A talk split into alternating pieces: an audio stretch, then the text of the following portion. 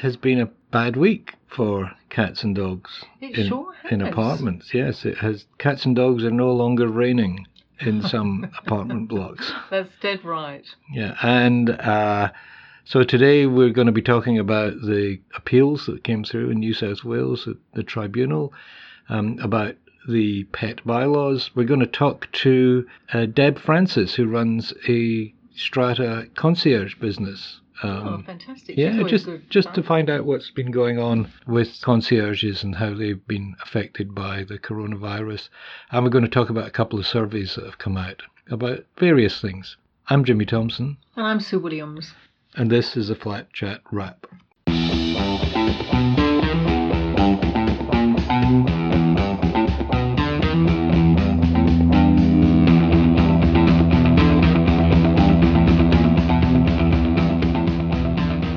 So, Sue, the cats and dogs, pets? Yes, um, the the verdict has finally come in from the two appeals that were being heard at the New South Wales Civil and Administrative Tribunal, N C A T, mm. this week. They're two of the biggest apartment buildings in Sydney, the Horizon Building, uh-huh. um, the Harry Seidler Building, very well known, and the Alarm Building in Kings Cross nearby. Elan, the Horizon is over in Darlinghurst. Both of them have bylaws banning pets, and both of the, those bylaws were challenged by residents. Um, one in Horizon by a woman who has a dog, and one in Elan by a man who doesn't have a dog but would like to have a dog. Um, and they originally won their first hearings. N C A T ruled that they, they should be allowed to have animals and that to ban them was unconscionable and inhumane, really. But both buildings then appealed the ruling, and the, the verdict came out to say that, yes, those bylaws stand. They're in fact, there was valid. a there was a third appeal, and this was slightly different again. This was somebody who'd lost her case originally at N C A T. So those two you just mentioned, they won their case, and, and the the bylaws were overturned by the tribunal the first time round. There was a third case of a woman who'd gone to tribunal, and she'd lost. So yeah. all three appeals, they, they put the, the verdicts out at the same time because they're quite significant in whether or not you can have bylaws banning pets. Sure. And it's interesting because those on the, the side uh, of the bylaws remaining um, kind of pronounced it as a real victory for, for democracy, um, for apartment buildings to make their own rulings and live by their own bylaws.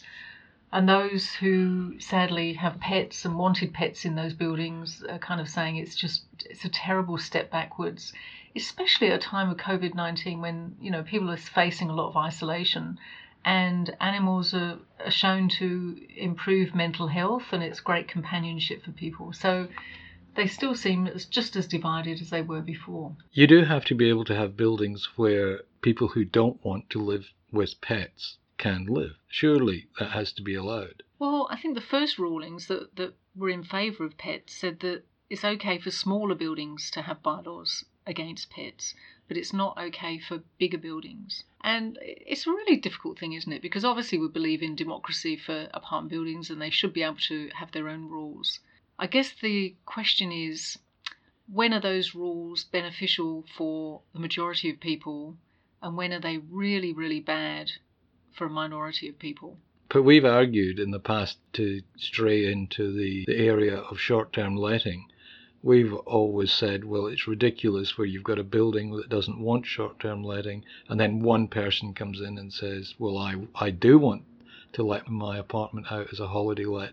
And we say, well, the majority says no, so, you know, go away. Yeah, I kind of want it both ways now. Right. You know, in one of these cases, the bylaws were quite clear that there were no pets allowed, and the person decided, for whatever reason, that they would move their companion animal into the building.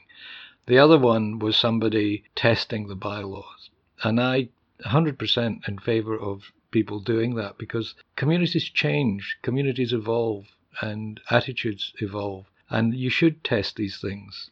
The worst argument ever in strata is, well, we've always done it this way. Well, I guess it shows that maybe at the end of the day, if you're in a building that has bylaws against pets and you really want them to, ha- to allow pets into a building, the only way forward really from now on is to actually campaign in your building to persuade the majority of people to, to accept pets, to be on your side. And then that's a much more robust democracy, I suppose. Yeah, and that's fair enough. And if you're allowed to do that, of course, you do have buildings where you have the dug-in point of view that we don't want pets, we're in charge, we're the committee, we don't want pets, and we're going to stop you from communicating with other owners. I mean, once a bylaw is in place, you will find that committees will say, well, we don't want to give you the email addresses of everybody in the building because we know you're going to send material that we disagree with. So it can become quite contentious. But you're right, there should be the ability for people to say, well, let's reconsider this bylaw that was created thirty years ago. Let's let's have a look at it again. That's right, because when we talk about this being a victory of for democracy. The trouble with a lot of strata democracies is they're not particularly very good democracies. Um, we might have a number of people who control the proxies, mm. a, a huge number of proxies, and they could all be on the same side, so it's not a fair distribution of them. And we may have a big number of people who own and rent out and don't really pay much attention to the running of the building, so they never attend meetings and they never cast their vote, and they're really hard, they can be really hard to get in touch with as well. Mm. So the difficulty is you're having to persuade a number of people who are just not there or just not interested or not prepared to be engaged. We both know one person who, when he was approached by the pro-pet group, said, oh, yes, yes, I'll be voting with you. And when he was approached by the anti-pet group, said, oh, yes, yes, I'll be voting with you. And so that becomes a really hard thing, doesn't yeah. it? Yeah, and the other thing about this is it's really reinforced the idea that bylaws have power, that you are able to create a bylaw, you know, within the certain parameters about the running of your building. And part of that verdict that was that came out last week, the member, the senior member, actually the president of the tribunal, said just because a bylaw exists to control behaviour doesn't mean that it's oppressive or harsh. Mm. It might not please everybody and some people might not like it, but as long as it's fair and reasonable within certain parameters, then it can stand. And, and I'm sure there were a lot of people who were thinking, oh, we're not allowed to have air conditioning in our apartment, but I, I'm going to go and challenge that because it's harsh and oppressive. Well, they will not be doing that now because, sure. you know, that precedent has been set. And, you know, precedents at the lowest level of a tribunal don't really exist, you know. People will refer to them, but they have very mm. little legal standing. But once you've gone up to the appeals level, they're almost the strength of a court decision. Not quite, but almost. Yeah, but it'll be interesting to see if these decisions do hold, because um, the woman who does have the dog immediately said that she was going to appeal, so she will be going to the Court of Appeal. Um, so if she does that, and she may well have legal advice telling her not to, because it is an it's already proved a really expensive process. Mm. Um, they reckon it's cost her about a quarter of a million dollars so far, yeah. which is incredible. We'll see what happens with that, you know, mm. with another appeal. And then... Is it the Court of Appeal? It is. It's not the Supreme Court? No, it's the Court of Appeal because the president of, as you said, the president was a member there, the deputy president was a member there. So because of their presence, it goes to, to that It's gone court. to a higher level. Mm. Ah, right. Wow. That makes it all very serious. Okay, when we come back, we're going to be talking to Deb Francis, who runs a concierge business, which, uh, and these people are, we keep hearing about people on the front line. Um, well, these people are almost literally on the front line of apartment living, and they're the people who have to deal with all the foibles in our lives. That's after this.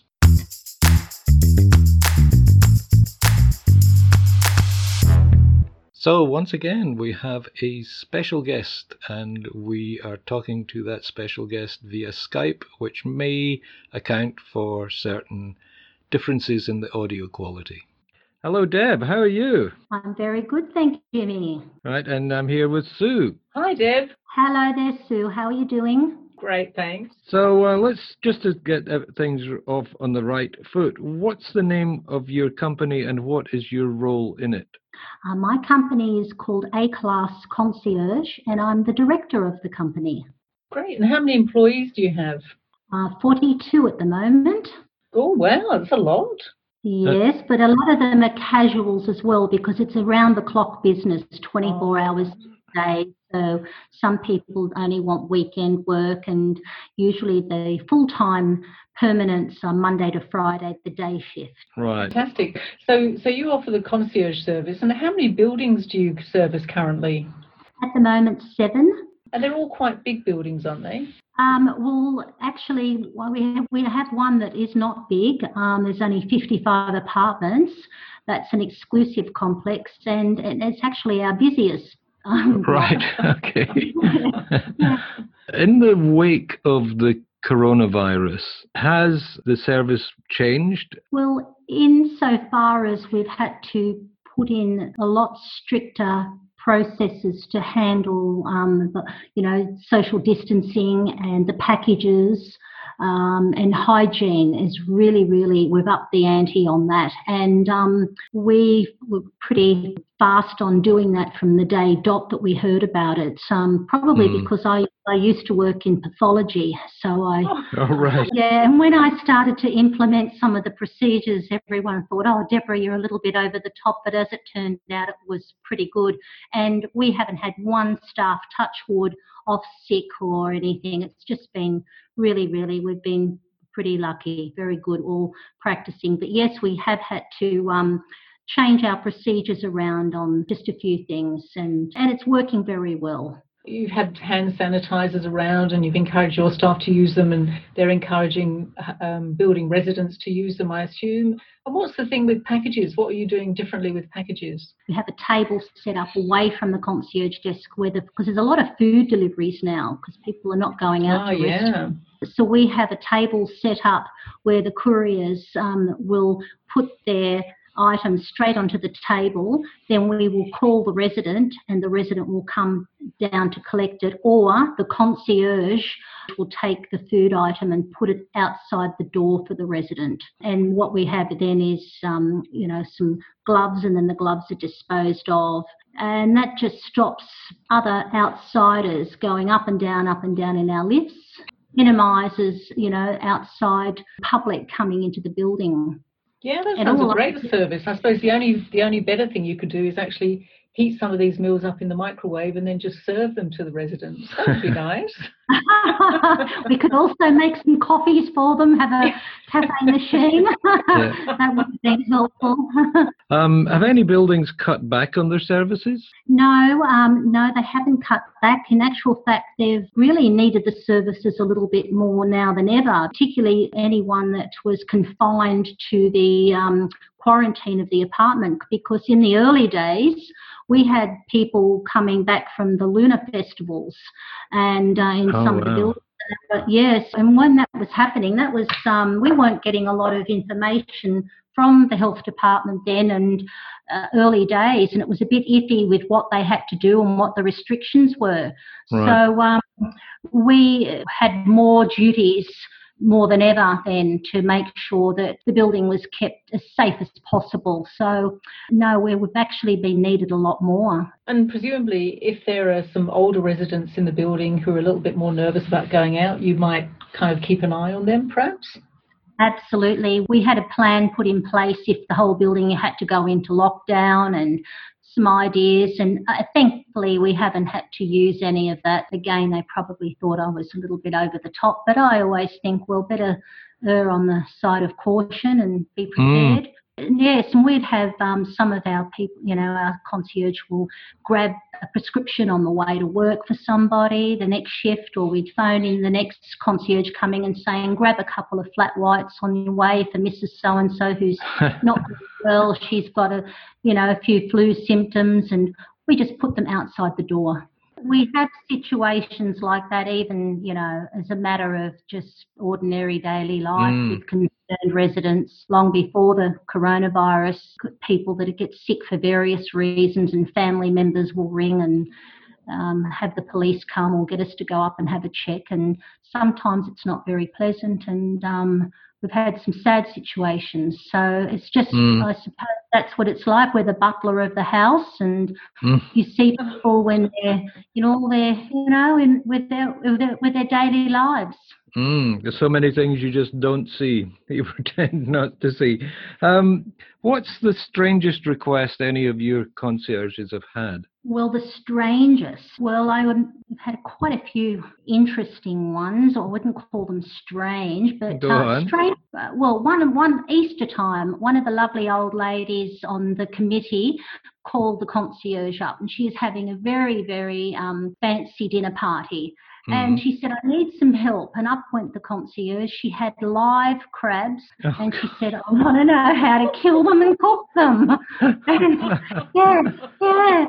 So, and she was deadly serious, and the guests were coming, and she was in oh, a real wow. terror. And there's these huge, great big crabs that she had sent um, freighted down from somewhere. And so ended up the concierge said, I haven't got the heart to do anything with them, and Googled, and her grandson followed the Google instructions on how to cook and kill them. That sounds like an excellent compromise. Oh, yes. Any other so, re- weird requests? Well, we've not actually requests. We've had weird situations. Something starts and then it sets a precedent. We had one little fellow that used to get dropped off. Once he got dropped off early to the concierge because um, his parents were held up at work.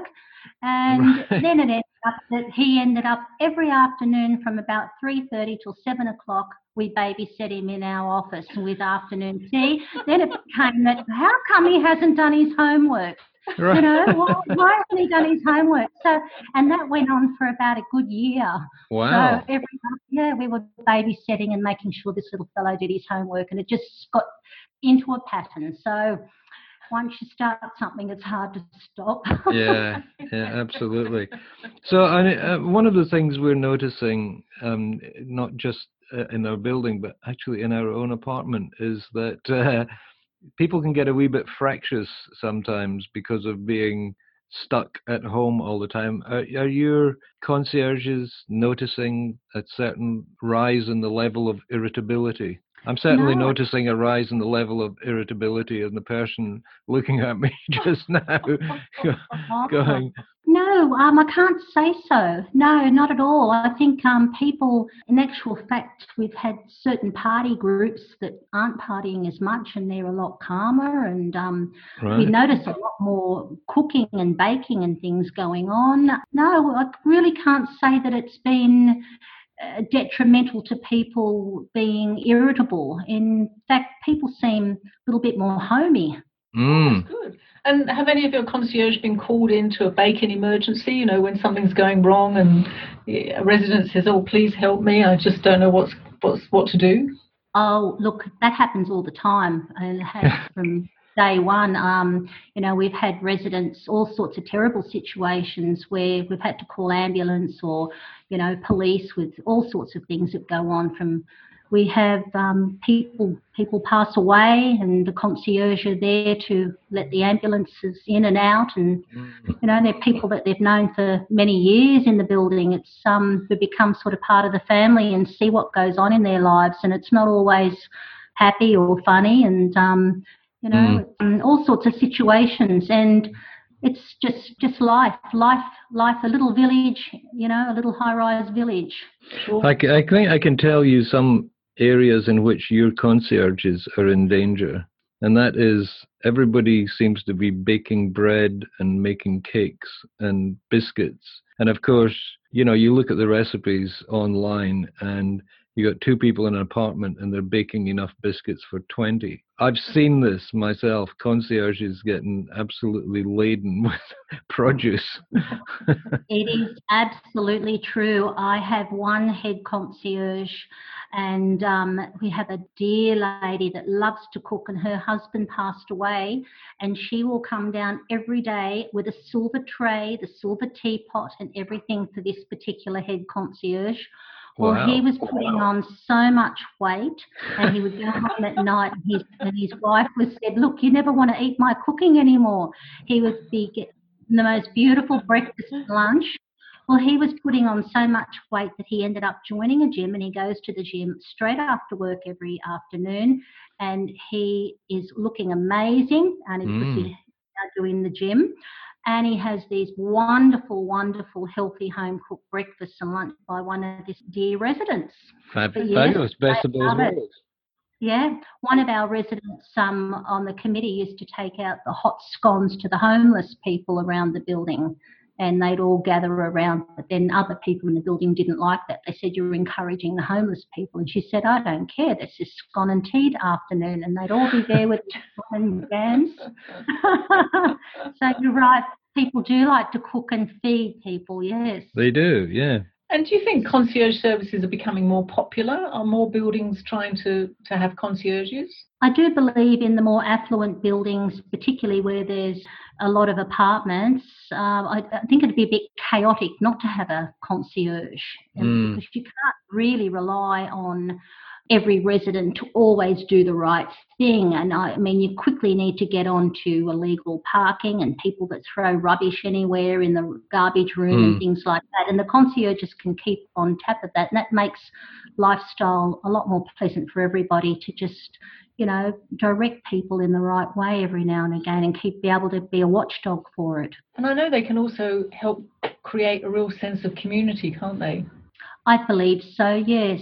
I know our concierge always gives um, the dogs who come in, gives them treats and things, and, uh, you know, they're so popular with the dogs now. They're just um, really loved. Yes, it makes a difference, um, the pet-friendly buildings, and that's another reason if you didn't have the concierge, like a, a doggy's barking after hours, you need yeah, somebody yeah. there to be able to monitor and um, organise and follow up on any issues, because that can be very annoying to hear a little yappy dog all the time. And thankfully, most of the owners and the residents in our buildings are very mindful and caring about their neighbours. So mm. we don't seem to have many problems at all. The one thing we haven't touched on is uh, more people working from home. I mean, has that affected your concierge services that you've noticed? Um, no, not really at all. Not at all. Right.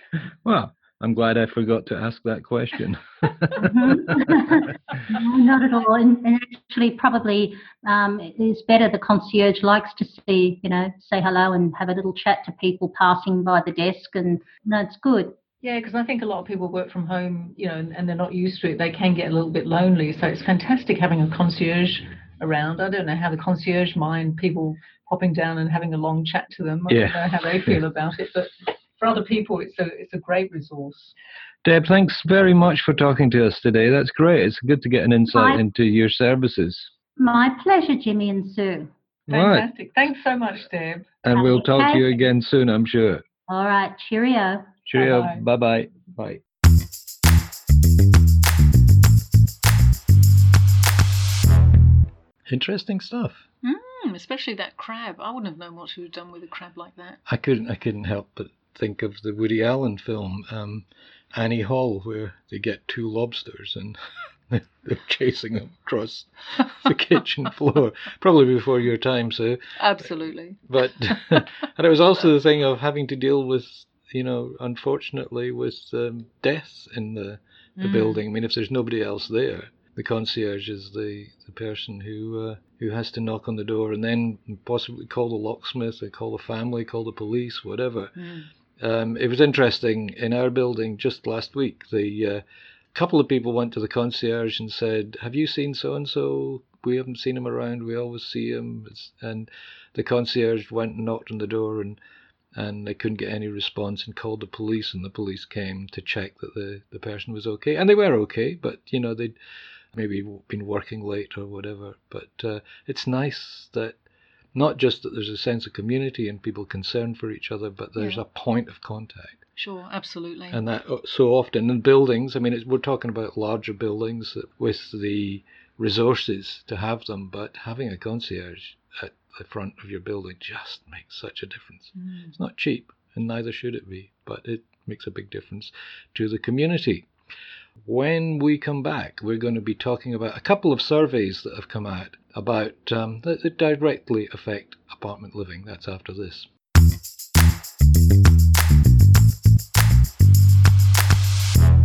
A couple of surveys came out this week. One of them is about the rebound of Airbnb globally.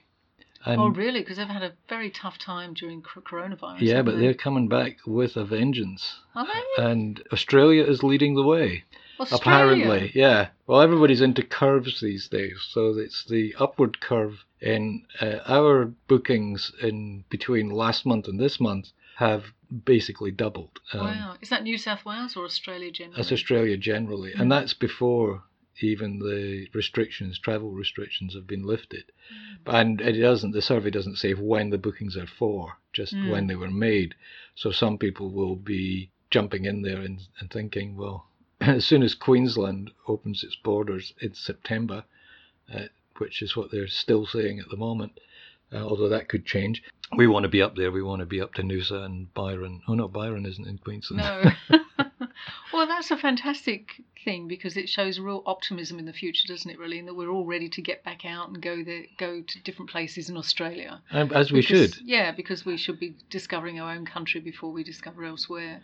But at the same time, I'm a little bit concerned that Airbnb seems to be getting so much of the benefit. What about the hotel and motel industry? And the Aren't they full of tourists who've come back from...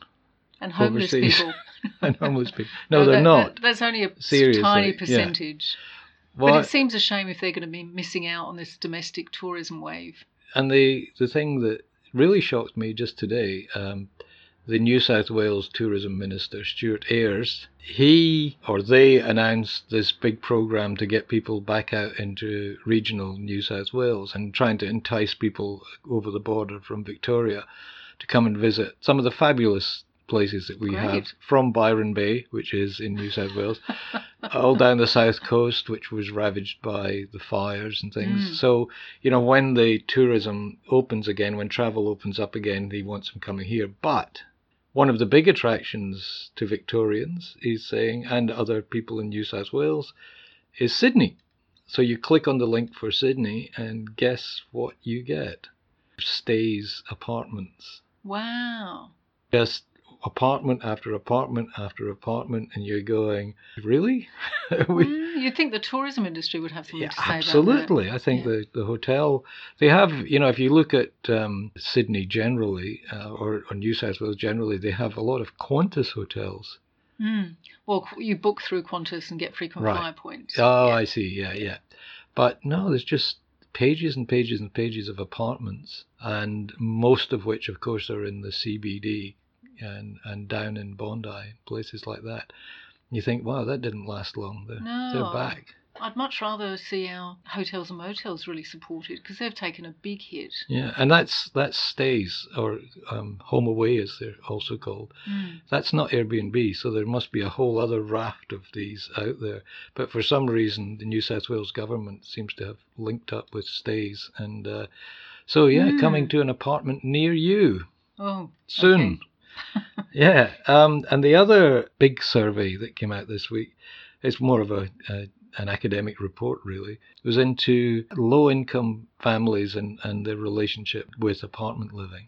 And it's a whole bunch of uni- University of New South Wales, Sydney University, M I T in Melbourne, and University of Western Sydney, I think.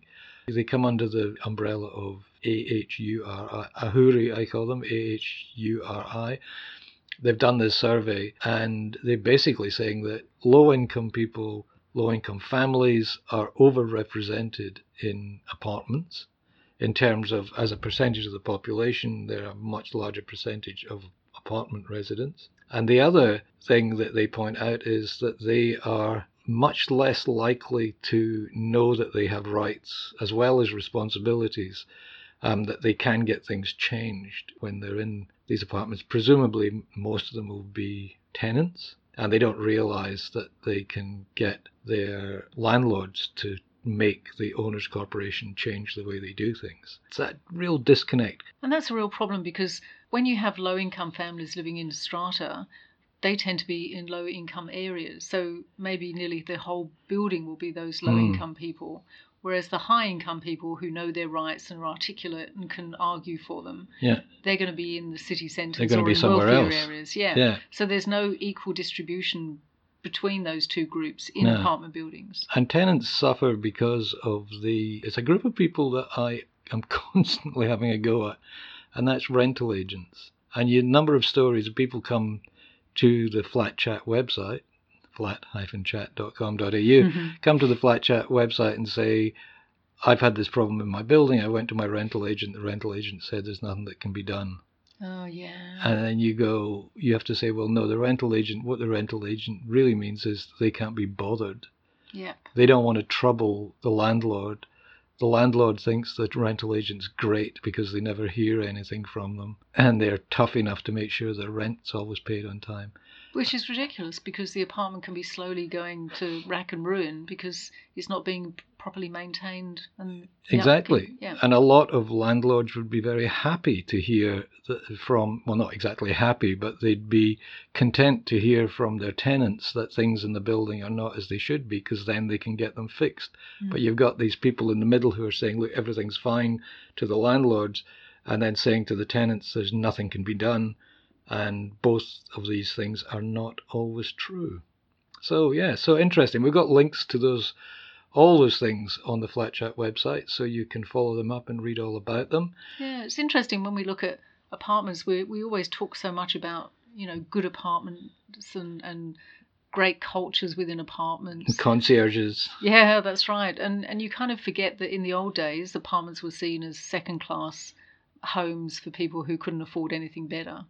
And it, sadly, that number of people is still kind of there, probably in apartments that aren't so nice. There's a real division in apartment living. Let's not kid ourselves. You know, in in the city centres and the, the fringe of of the the city centres, really nice apartment buildings, well looked after, well managed. I mean, some of them for some of them it's a struggle. But, you know, really big apartment blocks in near the city centres do tend to suffer worse in things like overcrowding, but that's a whole other issue. We forget that out in the suburbs there are apartment blocks there which are neglected, not just the apartment blocks in themselves, but ignored by politicians. They don't really consider them significant in their areas, and, and they, they lose out, you know, and, and it is a double standard. It's like in in Melbourne, you know, the double standard there is that in posh apartment blocks, they don't have a problem with Airbnb because they can keep them out. Mm. But ordinary people, and I would include ourselves as ordinary people, if we were living in Melbourne, we would have a real problem um, trying to restrict things. Although I did hear a really funny idea the other day. I'm not going to name the building, but they've had a problem because they've they're a really nice building and fantastic facilities and a terrific gym.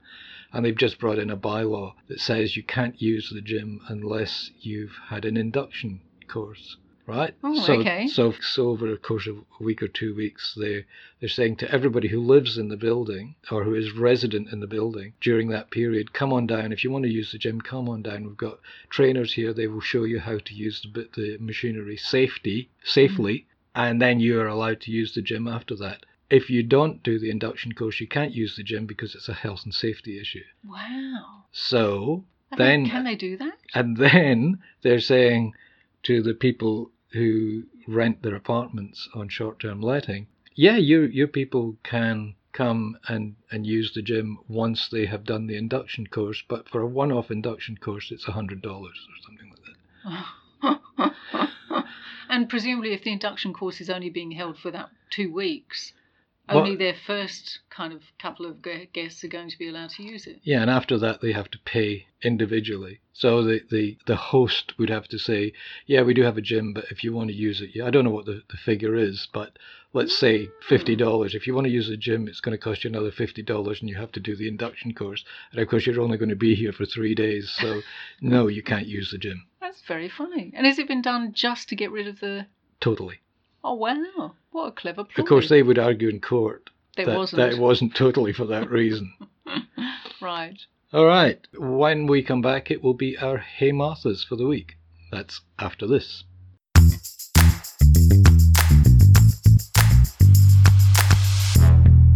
And we're back. So, what has caught your eye this week, Sue?